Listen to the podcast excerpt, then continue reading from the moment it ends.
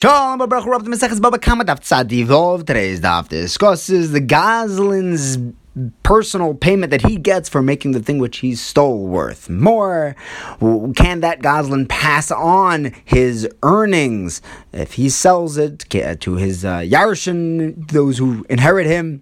What happens if it, the guy is the thief? Does he also get to keep his appreciation?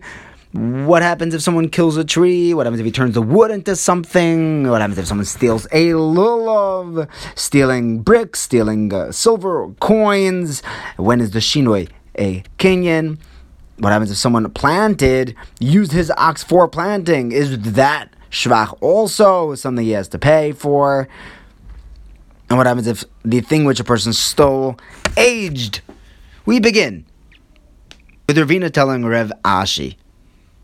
We said yesterday that Shmuel holds that a Baal Choiv doesn't get to keep the Shvach. He gets to, the, the buyer, the Lekeach himself, gets, the unassuming buyer, gets to keep the Shvach that he made this field worth more. The problem is that we have Shmuel documented saying that a Baal Choiv gets to take back, collect the Shvach that happened to his original property. Gemara says that's not a kasha because there are two separate cases that Shmuel's talking about. He could say both. One is where the shvach is what the Gemara calls magia liksafim. It reaches his shoulders. One where is where it wasn't. When it reaches his shoulders, then he has to pay it back. We have a through a machlekes, two opinions in Tosos. Rashi says that.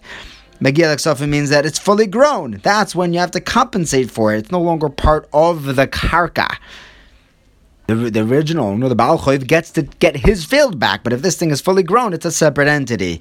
Taisa says you're talking about where it's something that you'll detached, not just uh, the, that the trees got thicker. And Rabbeinu Tam says it's actually his shoulders that he schlepped it. Then the guy who has been taking care of it gets to hold on to it. But it's not a stira in Shmuel, two separate scenarios. He says, one second, this is Shita, Shita, the Shmuel's Shita. But day after day, Shmuel is paskening that even Shevach Hamagia Leksofim goes back to its original owner. The guy who actually put in all the effort doesn't get to keep that Shvach. So he says, that's not a Kasha it depends on how much the loan is. If the loan that this Balchoiv is owed is the value of the land and the and the shevach and the appreciation, then he gets to keep it. Otherwise, the guy who made the shevach, he gets to keep his own shevach and only returns the land. He answers, he responds, hold on, that works according to the man that holds that if the buyer has money to pay for it, to pay off the Baal who this field is owed to. Then the Lekeach has the lower hand, meaning the Baal Chayv gets that money. But according to Mandamar, who says that even if he has the money, the Baal Chayv can walk off with it, so the Baal Chayv has the upper hand. Why can't the Baal Chayv say, look, if you had money, I would take the entire thing. at least leave me a piece of the land of the Shevach which you made. Like, I'm being nice to you here. The Gemara says we're talking about a case where this field was set up as an apotiki, so the guy can say, "You can't collect my field. You're right. You always have the upper hand, but this field is off limits to you. So I'm not automatically going to be going to be giving you back the shevach, which I created myself." Now Rava says that if a guy steals things and then it goes up in value, if he sells that item now after he made it go up in value, or if he yarshins it. So it's no longer in the Goslin's Rishus. So now, before the Goslin would be able to keep that appreciation, does the guy who he sells it to or his inheritors also get to keep it? Yes. They take over the Goslin's position when they yarshin it, and that includes the Shvach. Rava now asks, what happens if it doesn't go up in value by the Goslin's property, but the Goslin sells it, and then the guy who buys it off the Goslin makes it go up in value? So Rav himself answers the question. He says, all the schusim of the Goslin go over to the buyer, and now he gets to keep the shvach that he creates. Rav asks a third question. What happens if a goy is the thief? If he makes it go up in value, this stolen item, does he get to keep that? Rav Acha MiDifti tells Ravina, no, no, no. We made a takana for Jewish thieves to encourage them to give it back. Goyim don't get to keep the shvach. Says, okay, that's not really the question. The question is really if the goy were to sell it to a Jew, does the Jew get to keep the shvach now, even though there was a goy in the middle? He says, no, it came from a goy, and the goy doesn't have the right to keep shvach. Yeah, but what happens if a Jew was the thief, and then the Jew sells it to a goy, and then the goy sells it to another Jew? So it was stolen by a Jew, and now it's in the property of a Jew. Do we say that because there was a goy in the middle, the final Jew doesn't get to keep the shvach? And the Gemara leaves that with a teku. Now Rav Papa says, if a guy steals a palm tree from his friend and then palm tree dies, he says even though he uprooted the palm tree, he still wasn't cutting it because the Maisa, he, he, he didn't change it from a palm tree to a non palm tree. It's still a palm tree. So he didn't have a shinoi, so he wasn't cutting it. However, if he takes this palm tree and he cuts it into logs, that's still considered a palm tree. It's still called a dikla. If he were to smooth it out, smooth these logs into beams, now it's called a kshuri. That is a kinyan because now it's beams. If he steals beams it makes them into like smaller beams, that's not a change enough to be a shinoi to be kainet. But if he makes them into boards, that is a kinyan, now has a new shame. Now Rava tells us if someone steals a lulav and he pulls it apart, moves all the leaves. So before it was a lulav. Now it's called hutzi. Now they're leaves. So that's a shinoi he'll have to pay back the original value. If he steals the leaves and he turns it into a broom, also a kinyan, he turns it into a broom. If he takes a broom and he turns it into a rope, that's not a kinyan because you could take this same rope and undo it and put it back into a broom. That's not a kinyan, so he'll be able to return this item as it is in rope form. Now Rav Papa asks, what happens if he borrows this, if he steals this lulav and he splits the tiyoimis? Rabbeinu Tam says that uh, Tosa says that it's very rare for us to find a mamash Toimus that's closed, and the Kavas Tamorim writes that that's that's because he lived in Europe. The Tosas were in France over there, but uh, in the Middle East, and Eretz Yisrael, and Mitzrayim, here we, we, we don't have all the importing damages, and we do have lulavim that are together. In any event, by splitting this tioimis, is that a, a shino enough to, to be a kinyan? And he would have to pay the original value, or could he give it back this lulav as it is? So Rav Masur Nomer Rav Yehoshua ben Levi says that when you split the tioimis, it now becomes apostle. L'chayra, that would be the same by splitting it. Didn't cut it off, but splitting it should be the same. No? So we have two answers. Either no, cutting it off is different because now a piece is missing but there are those that learn that uh, Rav Mason Rav Shimon Levi says that if it's cut off, it's like if it's split, it's just like being cut off, and it is puzzle. So Lamaisa, splitting the tiomis is like cutting it off. You just puzzled it. It's interesting. What would happen if the, if it wasn't on the? Now Rav Papa says if someone were to steal dirt and he turns this dirt into a brick, that's not a shinoi because he could smash the brick and turn it back into dust. If he steals a brick and smashes it into dust, that is a shinoi because even though you could build a brick into a brick, that would be a brand new brick. That'd be ponim chadashas.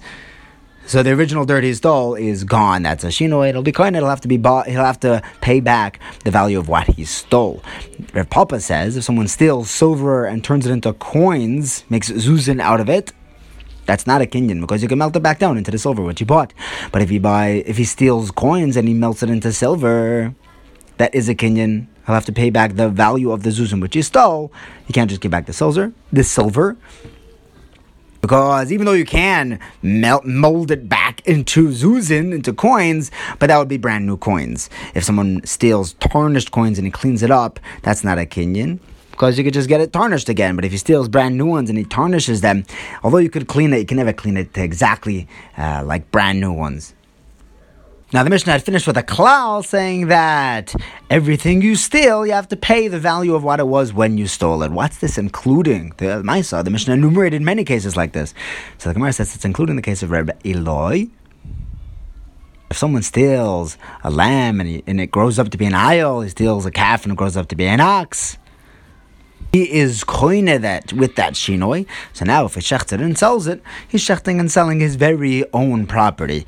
The Gemara tells us a story of a person who stole a whole bunch of oxen from his friend, and he plowed up his whole field and he plowed his whole cabbage patch, and then he returned it So uh, they went to Rav Nachman as a you know for din, and Rav Nachman says you have to pay him back the shvach of your field. So Rava tells Rav Nachman, hold on a second, he didn't steal field, he stole an ox, and the ox didn't go up in value. The oxen. So Rav Nachman says, look, how many times have I told you? Uh, before then, he says, "No, I meant you, you pay half of it." He says, "Yeah, but wait, why are you paying for any of the field? He didn't steal a field; he stole oxen." So now Rabbi Nachman says, "Look, how many times have I told you? I sit on a court case.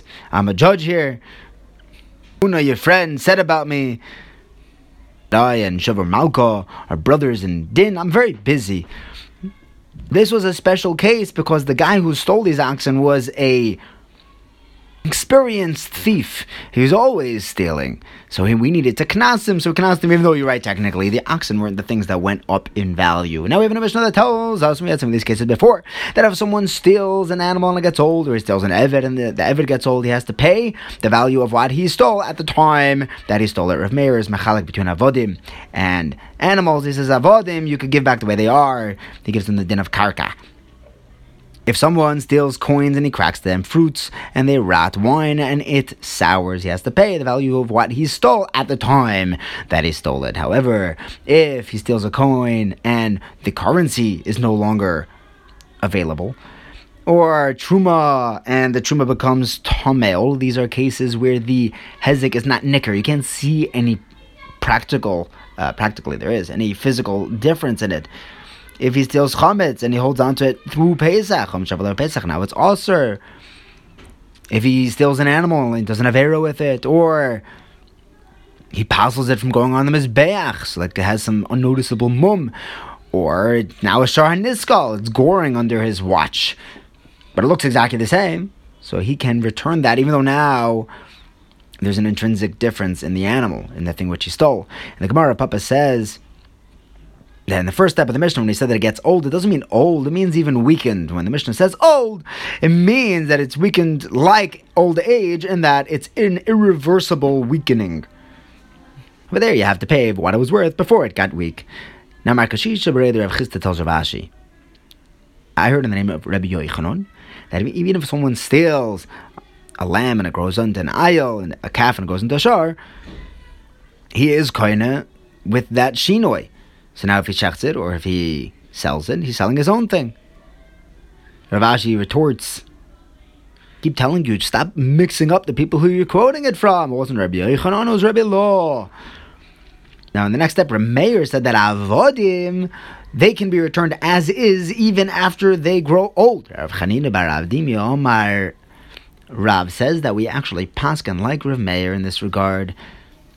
The Gemara says, wait, wait, why is Rav passing like a mayor over the Rabbanon? The Tanakama is Rabbanon. So he says, well, he has a brisa that says the opposite. News, what he's going like a brisa instead of a Mishnah? No, because Rav has a Mishnah with the Shitas flipped. He's talking going like the Chachamim. Yeah, but why is Ra- uh, Ra- Rav pushing away a brisa, a Mishnah to passing like a brisa? He should be going like the Mishnah over the brisa. The brisa is bara, it's outside. So we have two answers. Rav, Rav, the first answer is that Rav also had the Mishnah's Shitas flipped. That was his Messiah. Where the second option is that you're right, he wouldn't flip a Shita if he only had one Brisa pushing against his Messiah in the Mishnah, but he has two Brisas with the Shitas listed opposite against his Mishnah, so then Taka he will allow a brisa, two brisas, to overcome a Mishnah. We'll continue with this tomorrow, Bezras Hashem. Thank you for learning with me. Have a wonderful day.